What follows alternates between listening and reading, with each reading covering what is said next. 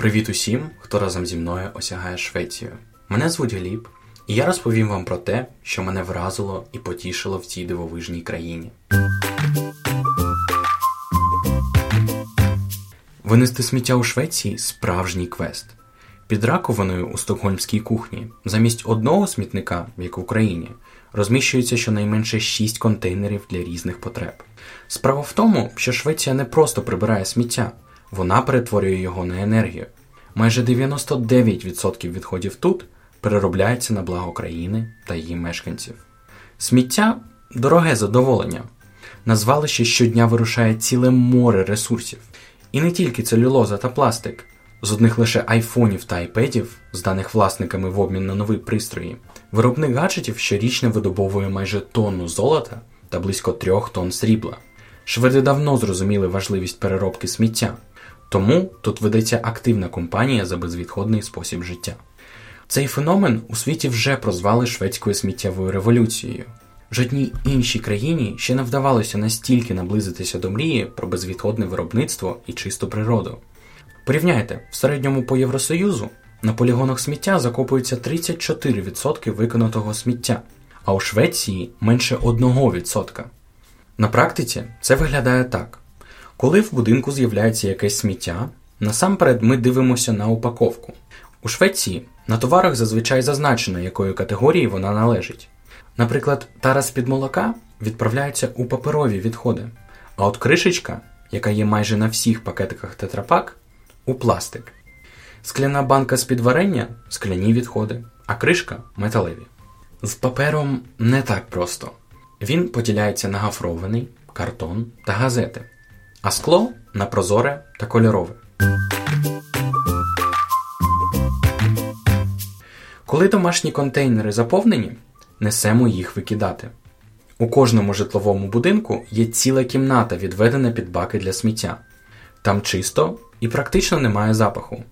Біля кожного смітника табличка із переліком того, що в нього можна викидати. Тут також можна взяти безкоштовні паперові пакети для органічних відходів.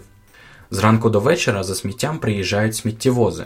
Раз на тиждень сміттярі миють контейнери з пневмошланга швидко та чисто. У нових районах у будинках навіть немає сміттєвих баків. Натомість біля будинку з під землі стирчать труби з люками. Це підземні вакуумні сміттєпроводи. Кидаємо туди сміття, теж за категоріями, і воно вирушає у подорож на найближчий сортувальний пункт.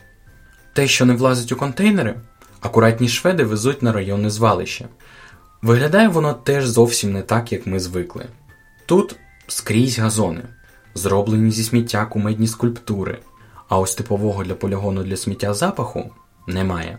Адже невеликі звалища звозять переважно великогабаритне сміття, старі меблі, килими, техніку, пакувальну тару великого формату. Звідси виконати сміття вирушить на заводи та фабрики. Все, що можна переробити, буде перероблено. У шведських магазинах давно можна купити товари з позначкою виготовлено з перероблених матеріалів. А те, що переробці не підлягає, приблизно 48% спалюється, перетворюючись на біогаз. Стокгольм, наприклад, на 45% опалюється за рахунок отриманої зі сміття енергії. В Україні працюють 32 заводи, які переробляють сміття на тепло та електрику. І навіть сміттєвози, що збирають сміття, їздять на утриманому з нього паливі. Щоб заводи не простоювали, Швеція активно імпортує сміття з інших країн.